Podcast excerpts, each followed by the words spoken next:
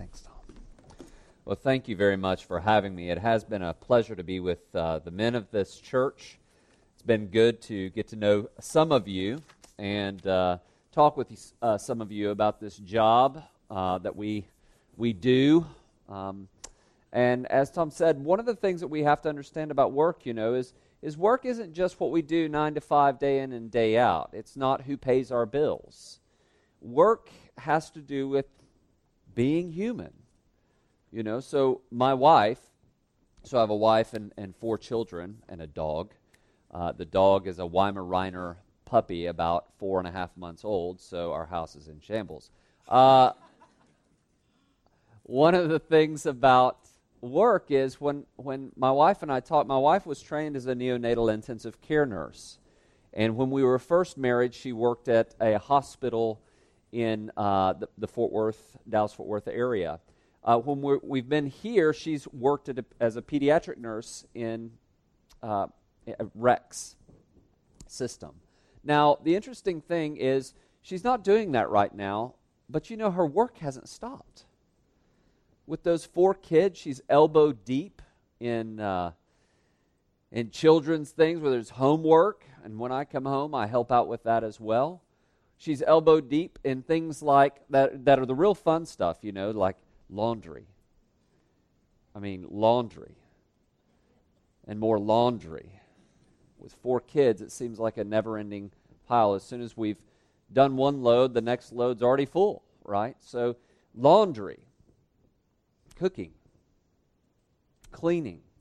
When I get home, I have to mow the grass and cut the. I was just thinking about this today, uh, this morning. I looked at my hedge and I thought, there's a job that needs to be done. Work is not just what we do nine to five, it's the totality of our being in many ways because God has made us to be workers. So this weekend, I've had a great time talking with some of uh, you folks about God's vision for work, like our jobs, our professions. But as we've said, we've talked about family life as a kind of work, raising children, learning to be a good spouse, taking care of your house and your household. We've talked about church life as a kind of work, working with the good people in your church, encouraging one another and developing one another in the faith, spurring one another towards good works. That is a kind of work teaching God's word and God's ways in this community. That's a kind of work. If you're in school, education is a kind of work that you must commit to and develop. Go to class, work on memorization, study. The discipline, especially if there are college students in this room, the discipline of time management is a kind of work, right? So, school is a kind of work. The bottom line is there are myriads of ways life can be divided up into different kinds of work, all of which are important to God. So, our jobs, nine to five, vocation, you know, whether you're a dentist or a doctor or a lawnmower or a, uh, you know, sheet rocker, whatever your work is, that's only one facet of you as a worker. It's an important part, however. We know that the majority of our times, uh, time is spent in that, you know, roughly 40 hours a week. The people that we engage, that's how they know us. That's how we express ourselves, is oftentimes through a profession or a job. The question that I want us to look at together today is Does God care? When you think about your profession, do you think God even gives two flips of a care about your work? Does God care about my work? And the follow up question goes something like this If God does care about these things that I do during the week, then how does God redeem my work? These questions, I think, are very important for a couple of reasons. First, according to some reports, many people in America are very dissatisfied with their jobs, their nine to five profession. They go to the office or they go to the workplace, and it's like sticking hot pokers in their eyeballs. It's so dull. So if you think that God cares about your work, you might be asking, well, look, I don't care about my work. How could God care about my work? Right? So it's an important question. So if God wants to redeem your work, maybe there's something about you that has to change. This reminds me of uh, the movie. Have you ever seen the movie Office Space? It's a movie from the 90s, you know. And uh, one of the major characters is talking to his coworkers uh, about his experience of work. And this is what he says He says, So I was sitting in the cubicle today, and I realized that ever since I started working, every single day of my life has been worse than the day before. so that means every single day that you see me, that's on the worst day of my life. Maybe you could relate. Now, to be fair, other reports indicate that, you know, uh, especially recent reports indicate some workers indicate a level of satisfaction with their work. But I think it's true anecdotally all of us have had this experience that, oh my goodness, I don't know if I can do this anymore. Every day, maybe even some in this room consider could be considered worse than the day it was before. but in light of the hope that's within us, in light of what Jesus has done for us, I think it's important for us as Christians to take stock of how we view our work. Are we in the church satisfied with what we're doing day in and day out? Do we know that what we do has value and importance before God? And are we living like that? As we learned this weekend, too often work is compromised by socializing, by distraction, or let's just be honest, just plain laziness. We, one of the things that I, I thought was great yesterday, we talked about, is uh, the, the question of how much time do workers spend on Facebook during an, a workday? Now, I don't want to meddle in your business. I'm just reporting the facts, right? In a Computer World article in 2009, workers were surveys, surveyed about their Facebook usage in office hours. 77% said, Yes, I look at Facebook during office hours. 87% of those people said that my time on Facebook had nothing to do with, with work. And the question then comes well, what happened during those office hours that you were, you know, tooling around on what everybody was saying on Facebook? And the report actually says, and this is in 2009, so you can imagine what it's like today, because in 2009 it was 250 million users on Facebook. And think about that today, four years later. They say, you know, essentially, it's not hard to reason what is the result in the workplace of this wasting your time on Facebook? It's decreased productivity. Decreased productivity. And what happens for that business? They lose man hours. And they aren't as productive.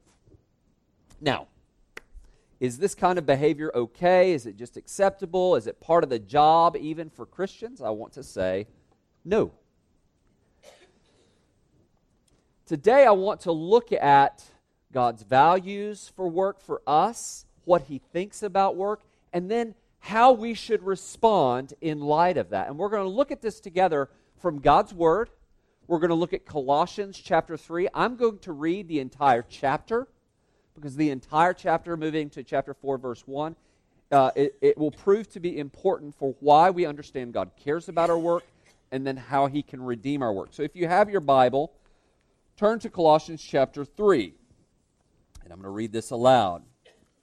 Paul says to the church at Colossae, he says, If then you have been raised with Christ, seek the things that are above, where Christ is, seated at the right hand of God. Set your minds on things that are above, not on things that are on earth, for if for you have died, and your life is hidden with Christ in God. When Christ, who is your life, appears, then you also will appear with him in glory. So put to death what is earthly in you sexual immorality, impurity, passion, evil desire, and covetousness, which is idolatry. On account of these things, the wrath of God is coming. In these you too once walked when you were living in them, but now you must put them all away anger and wrath, malice, slander, and obscene talk from your mouth. mouth. Do not lie to one another seeing that you have put off the old self with its practices and have put on the new self, which is being renewed in knowledge after the image of its creator.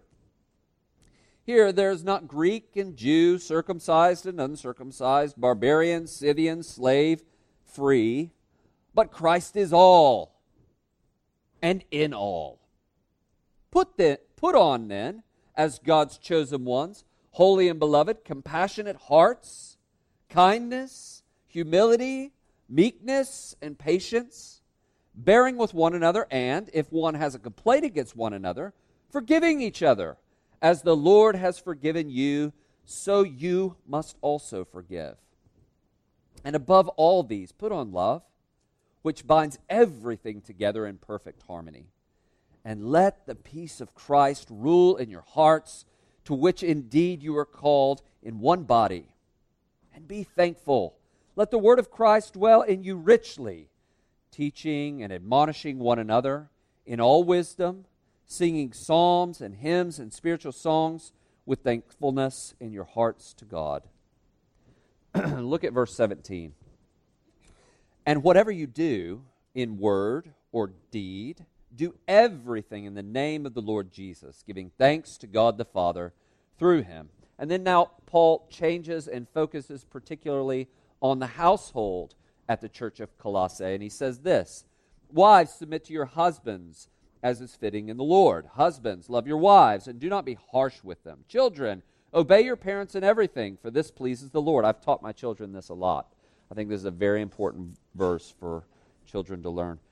Fathers, do not provoke your children lest they be- become discouraged. Slaves, obey in everything those who are your earthly masters, not by way of eye service as people pleasers, but with sincerity of heart, fearing the Lord. Look at verse 23. Whatever you do, work heartily as for the Lord and not for men, knowing that from the Lord you will receive the inheritance as your reward. You are serving the Lord Christ. 4. The wrongdoer will be paid back for the wrong he has done, and there is no partiality. Masters, treat your slaves justly and fairly, knowing that you also have a master in heaven. From this passage of Scripture, we're going to learn two basic truths. The first one is quite simply God cares about your work. God cares. God cares about your work. When we look at the Scriptures, we see that God created work. Humanity was designed to work the ground, to name the animals, to rule and subdue the earth, to be fruitful and multiply. We all we learn this all from Genesis chapters 1 and 2. Work is not a pain. Work is a gift. It's a gift given to humans, to you and me from God. So yes, work can be frustrating, but it's God's gift. You know, uh, when my children were younger, right? So when they're, uh, especially my son, my son Harrison, when he was about three or two, uh, you know, it's fun when, when you give children gifts, right, when they're that young, because the parents are more excited about the gift than the children are, right? The gift we would give to Harrison, and he would be excited for a second and then, you know, if it's a G.I. Joe toy or something like that, within 15 minutes, the head's gone, right? Or, you know, we buy this very cool gift and we're so excited and we're like, oh, look at the. And, and they take, we take it out of the gift and it's so exciting until your child plays with the box more than they do the toy, right? You know, we can do this with God's gifts too. So, work is a gift from God. And what we can do with God's gift is go crack, I don't care. Or we can play with the toys uh, or the, the, the, the, wrapping of work. We can play act like we're, oh, yes, I'm really working. But in fact, what we're doing is we're just playing with the box. We're not really using the gift that God has given us. But God didn't make us that way, and God didn't make work that way. Work is a gift for us to receive with gratitude and use to the fullest of our human capacities. All of this means being human before God because God cares about your work. God cares about you and made you to be a worker in His world. Some of us in this room might think this is a result of the fall into sin. After all, in Genesis 2 14 to 19, we learn that, or Genesis 3 14 and 19, in that passage of Scripture, we realize that painful labor is part of the curse of sin. And so some of us have thought in our heads, I don't know that we've been taught this, but maybe we've thought in our heads, oh, work is part of the fallen world. When I get to heaven, oh boy, I'm going to be sailing. I'm going to be sitting watching Georgia football all day. I'm going to be hanging out. And then some of us are more spiritual. And we think, oh no, those are, those are carnal, especially the Georgia reference. That's a carnal reference, right? If we want to be spiritual, we talk about the University of Tennessee. Right? And who cares about Duke or North Carolina? I'm not from here, right? So I can say these things. Some of us who are more spiritual think, oh no, heaven's not going to be like that. You know what we're going to be? We're just going to be kind of floating. We're going to be on clouds with harps, you know. And some of our younger people, they think it's going to be like one passion or one day rally. You know, everybody's, you know, jumping up and down with praise music. And that's, that's what heaven's going to be like. Well, there's actually good biblical indication that yes, we'll be worshiping God, but we'll be worshiping God through our work the way that we live in new heavens and new earth, in heaven, is going to be an extension and expression glorified of how God created the world at the beginning. God cares about your work because God created you to be a worker. He created me to be a worker. What we do now, I believe, can be a picture of what we do in heaven. Now, what does this mean practically speaking? It means that there is no divide between your secular life and your sacred life. So, guys in the room, uh, you know, this is an overgeneralization, so forgive me for overgeneralizations, but oftentimes we think of, you know, guys as being very compartmentalized, right? I am, and to my detriment. But we think of life kind of like this, right? In the morning, I wake up, I, woke I, I walk into the room of my, my house, right, my, my life. And in this door, behind this door, I have my spiritual life. And so, what I do is in this room, I shut the door behind me and I, I have my prayers and I have my devotions and I pray. And I'm very pious in this room. And then I open up that door once I'm done with that room and I shut the door behind me and I walk over here and I open the door to family, and I close the door behind me, and I say, I've got to devote my time to my family. And then I do this. I play with the kids. I ask how their day is. I talk to my wife. And then I shut I open the door behind me. I shut it. And then I walk over here to my office room. Right? This is my work room. And I open the door. I shut it behind me. And in there, I do my job. And when my wife calls about the kids, when I'm in this room, I go crazy. Because that room's over there, right? So why is it over here? Why? It doesn't. My brain can't fathom these things. Here's the problem with that view, and I fully admit and repent. This view of life is wrong because God didn't make us that way. Of course, we do this kind of, right? But in the Bible, God does not create us to have rooms of life, some of which are secular and some of which are sacred. In that analogy that I just gave, the only room that's sacred in that house is my spiritual room. Do you know God didn't create us that way? He didn't create us that way at all. When we look at God's Word, what we find is God created us to be worshipers in the whole of our lives. There's no secular sacred divide.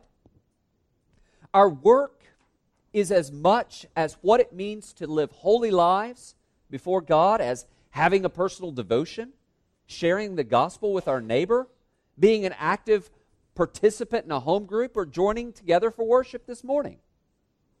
Why? Because the Bible reminds us all of life, all of your life and mine belongs to God, even our work. When we look at the book of Colossians, one of the key ingredients in Paul's message to the church is quite simply this Christ is the Lord of all things. God has reconciled all things to himself in Jesus. Let me ask you a question. If Christ is Lord of all things, is your work part of that all things? The reality is, yes, it is. The hard question that we have to ask is do we live like it? Do we live like it? Jesus has reconciled to the Father all things in his death and resurrection. And that changes how we see everything. The world is hopelessly, uh, uh, uh, incredibly good, but hopelessly broken because of sin. What saves our world and our work and our lives is Jesus.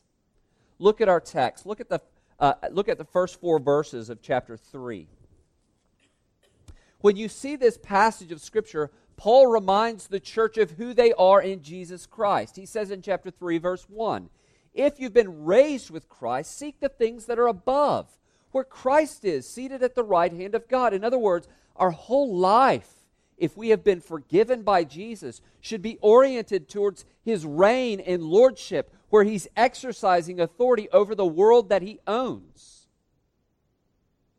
Jesus is not just here on Sunday mornings or with your Bible at your desk when you wake up and, and read it in the morning.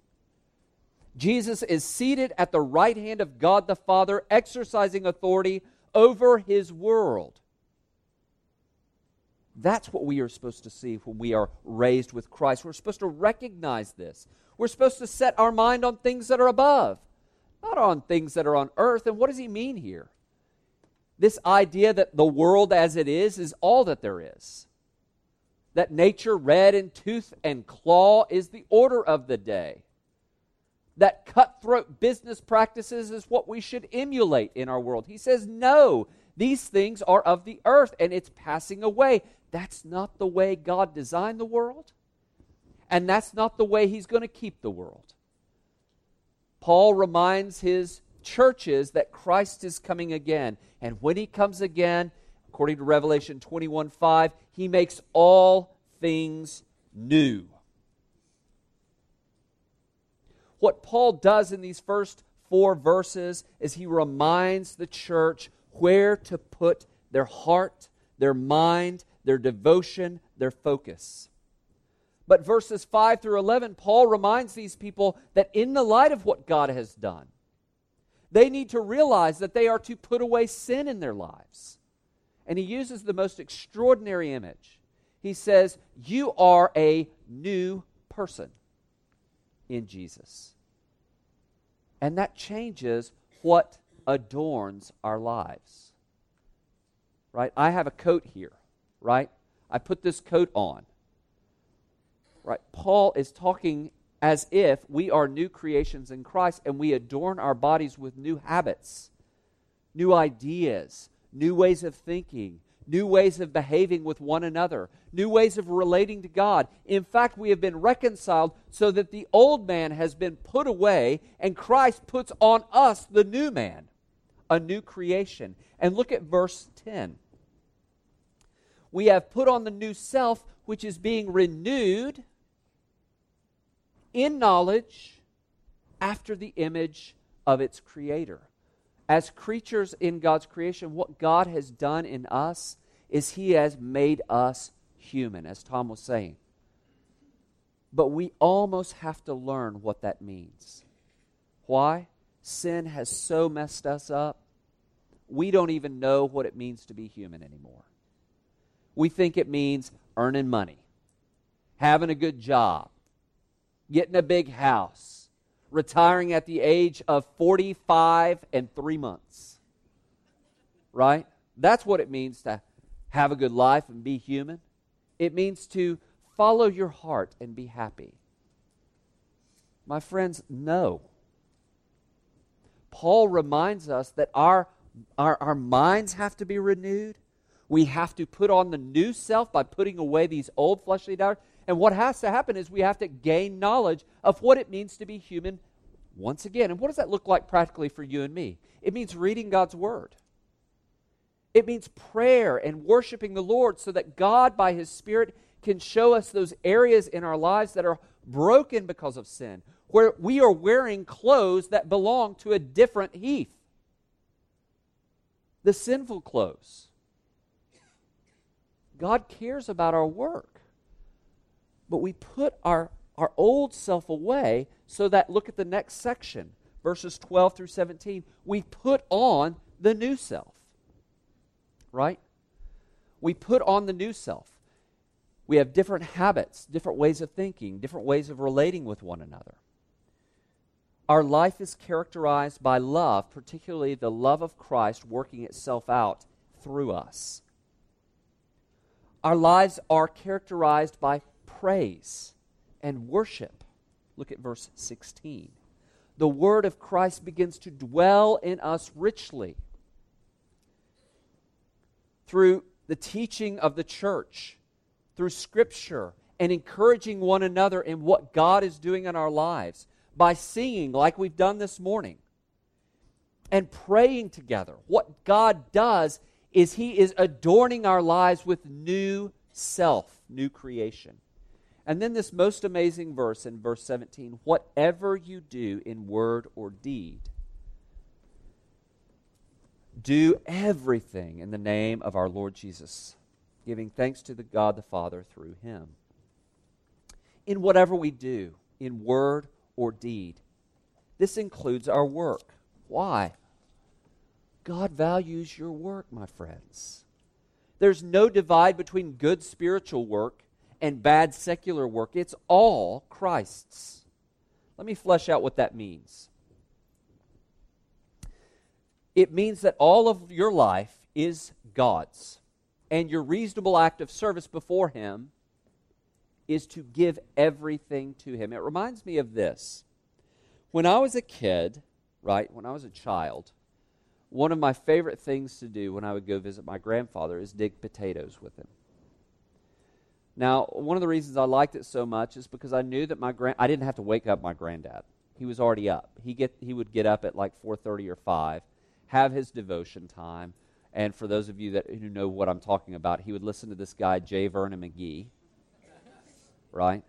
And then he would, after he listened to J. Vernon McGee for a while, he would pray. And about that time, I would wake up. And I would catch the tail end of his devotion.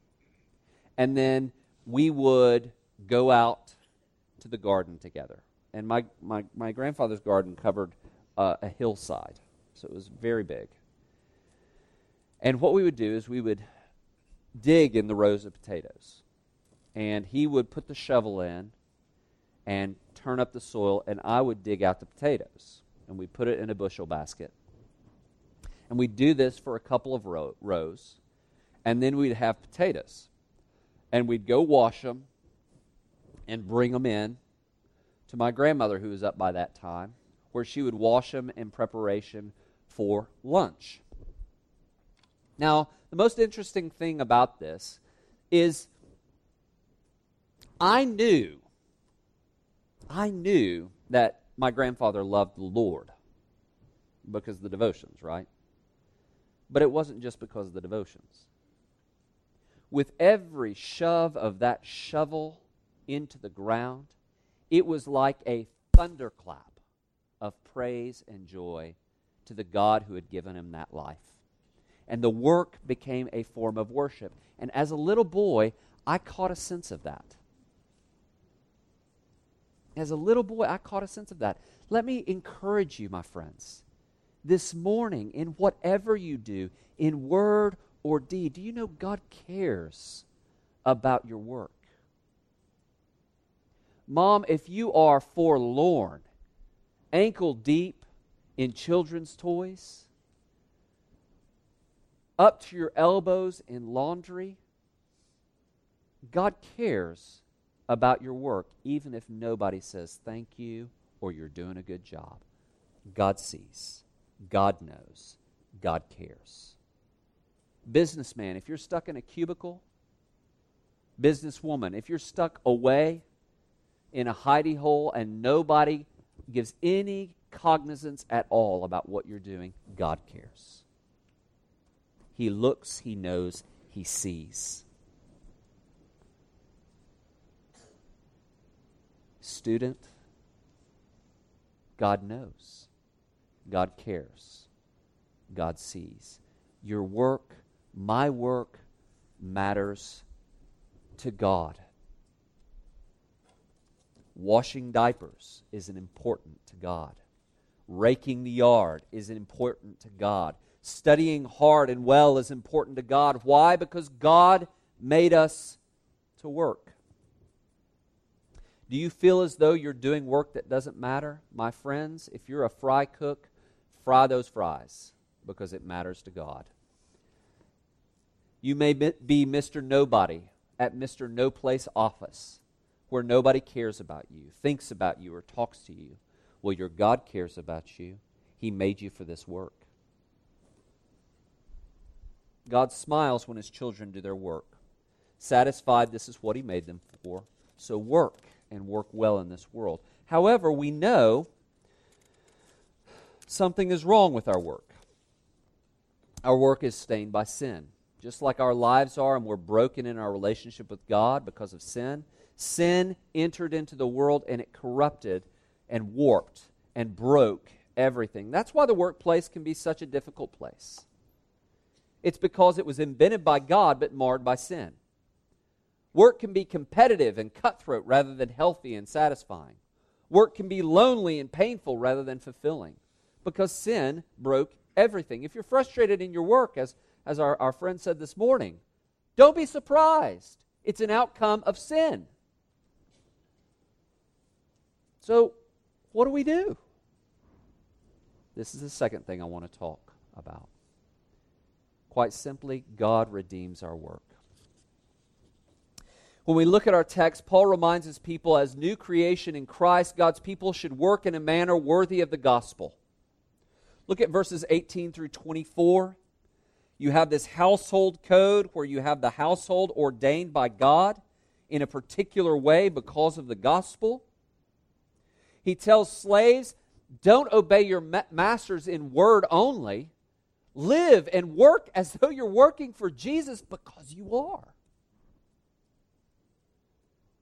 Paul places Christians in the hard workplace to shine his light and his character all the more. What you see is God doesn't redeem the workplace by going, boo, all better. You know what he does? He puts Christians there. If you're dissatisfied, if you see horribly broken things in your workplace, be encouraged. That's why you're there. The church is God's way of proclaiming his redemption in Christ, but also modeling what that looks like in a new humanity. Christ places Christians, his church, his people, in a hard place to shine his light all the more. Church is God's mean, uh, means of making Christ known, of showing God's love, of proclaiming Christ's forgiveness, of modeling God's virtues and values. God redeems our work in, the, in Christ through the church. You, me, as we work together, not to please people, but rather, first and foremost, please our Maker. Do all that we do, Paul says, heartily as you work for the Lord and not for men. So here's the deal. Do you feel this sense of frustration in work? You don't work for your boss, you work for your boss. So do your work in a manner that's pleasing, worthy of the gospel who uh, uh, the, the God of the gospel who, who redeemed you and reconciled you in Jesus Christ. In all this, our efforts become pictures of the Lord Jesus who saved us and whom we serve. We do our work for him. As Martin Luther said in the Babylonian captivity of the church, and I love this it's not just the spiritual people who have holy work. This is what he says The works of monks and priests, however holy and arduous they may be, do not differ one whit in the sight of God from the works of the rustic laborer in the field or the woman going about her household tasks. All works are measured before God by faith alone. How's your faith doing? When you go into the office, is your faith of such a, a, feeling and a sense that you are like, Lord, this is not my office. This is your office. This is not your my cubicle. This is your cubicle. Lord, how can I be a demonstration of your grace in this place today? If you're a mom, what does that look like for you and your children? Okay? I know children, hey, look, I've got four of them, and they're beautiful, but beautifully complex. Each one is different. Each one is broken and beautiful in their own ways. And so it's a challenge to be able to engage one and train one up in the way that they should go in the way of godliness. And, and I understand that, right? But listen, as you go into the work of raising children and running house, is your eye focused on the difficulty or the challenge? Or is your eye focused on the one who saved you, who's redeemed you so that you can speak his love, his grace, and his purposes into that task? God redeems our work through our obedience and love of Christ in whatever workplace it might be. So let me give you some practical ways this might look as I land the plane.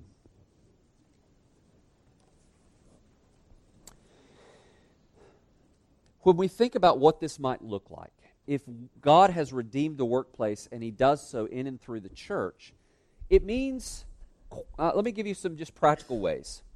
First of all, devote your work to Christ. Now, what does this actually mean? It means that each day you and I have to make a conscious effort to say, Lord, this is not my life, this is yours. Lord, I have to deal with these difficult people. Lord, I have to battle my own emotions about think, thinking that this work is insignificant. God, I'm not going to be wrapped up in this. I'm going to wrap myself up in you. I'm going to devote myself to you. Lord, could you please, by your Spirit, provide a sense of joy, peace, comfort, wisdom as I go about my day? You devote the work to Jesus. Secondly, you pray through the day. I, this is a lesson that, I, that we brought out together last week, or, or last week, last yesterday and the day before, right? Pray your way through the day. Don't shut the d- door of devotion behind you when you leave the house in the morning. The scriptures remind us to pray continually. There are going to be highs and lows in work during the day. There are going to be moments of extraordinary frustration where you're off, caught off guard. Sometimes your prayers might look like this Oh God, this has just come across my desk. I am battling extreme rage that this has come across my desk. Could you please help me on this? In some ways, your praying through the day might look a little bit like this I've misled somebody in my, in my workplace. That is sin, and God, please forgive me. Give me the courage and the wisdom to know how to confess this sin and this wrong to my neighbor because I've sinned against him too.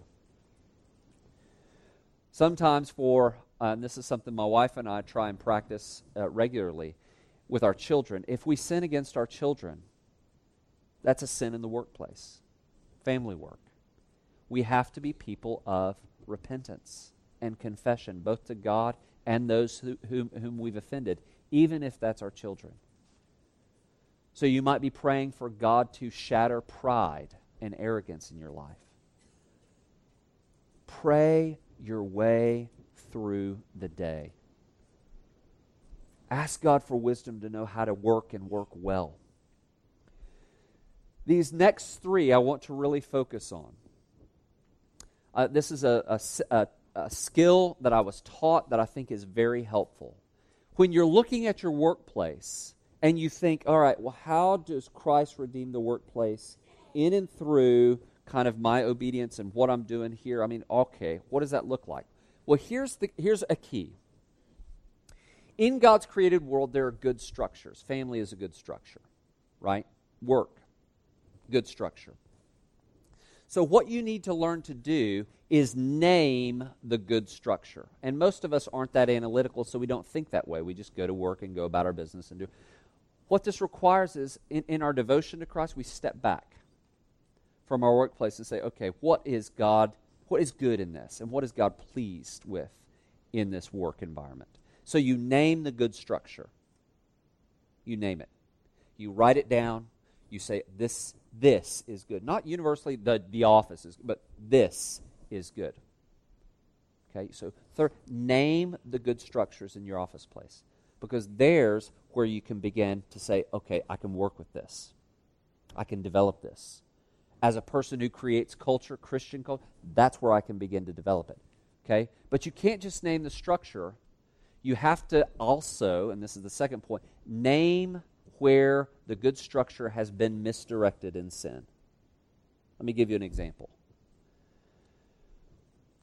When we're naming good structure, my wife and I know that education is a good thing. An entire book, the book of Proverbs, is devoted to it about education education is a good structure, it's a creational good. But in our household, education has been misdirected. Right? How? Well, it's easy to plop a kid in front of a television and let them learn there. And what happens is they learn about the greatest sports. Uh, they learn that the Aggies won. Texas A&M Aggies won, you know, in the, in the last minutes of the game against Ole Miss last night. They learn all about players. They learn about SpongeBob, right? They learn a lot, right? So there's a good structure. It's a, it's a structural good education. But you see what's happened here is in our life, it's been misdirected towards entertainment, right? Entertainment has trumped education. So what did my wife and I do? We said, all right, we have to redirect. Okay, it's been warped because of sin, laziness, idleness, distraction. We've got to redirect. Not to say that television is bad, but we've got to educate intentionally. So what we do is we limited television and then intentionally brought our children on a scripture learning uh, uh, uh, re- re- regimen. Why? We wanted to redirect. Now, what did this mean practically speaking? It means we had to change our system. Now I have to get up with my eldest son at 6 a.m. so that he and I can do some work things, and then we can read Scripture together. And I can talk and, and download it with him, right? It's redirect. It's going to cost something, but we find the good structure, see how it's been misdirected because of sin, and then redirect it. What does that look like in your work? What are the good structures in your work? How have they been warped by sin? And how might God be calling you to think creatively, intentionally, passionately, to work heartily as unto the Lord and redirect that towards the glory of Christ who saved you? There are some practical outcomes when we allow Christ to redeem our lives and redeem our work. Here's one we become better workers. You will become a better worker. And I would treat that as a kind of sanctifying process. If you're frustrated in your work, ask God if He wants to teach you something in the difficulty. If not, the workplace needs to change. Oh, these bosses need to get out. Maybe you need to change. Maybe you need to change, or I need to change, right? So the workplace can be this wonderfully sanctifying place where, where, where God does it. So you have to ask yourself, what can God do in and through me? Consecrate that place to the Lord. Consecrate your life to the Lord. And allow God to do his redemptive work in you and through you. Let me close this in prayer. Our Father, we thank you so much for your grace and for your mercy displayed in the life, death, resurrection, and ascension of our Savior and our King, Jesus Christ. We are so mindful that we are hopelessly broken in so many ways, but we found hope in our Savior. God, we thank you that you are putting on the new self, helping us become better workers, more fully human, clothed with the spiritual gifts that you've placed in our lives. I pray for this church today. I pray, God, that, that God, you would do your spiritual work in them, that they would adorn their lives with grace, kindness, humility, truth telling, diligence, knowing that in all the work that they do, they do heartily and for the Lord. Our King, we give ourselves and our lives to you. Do with us what you will. We give ourselves as best we know how. In your Son's name that we pray these things. Amen.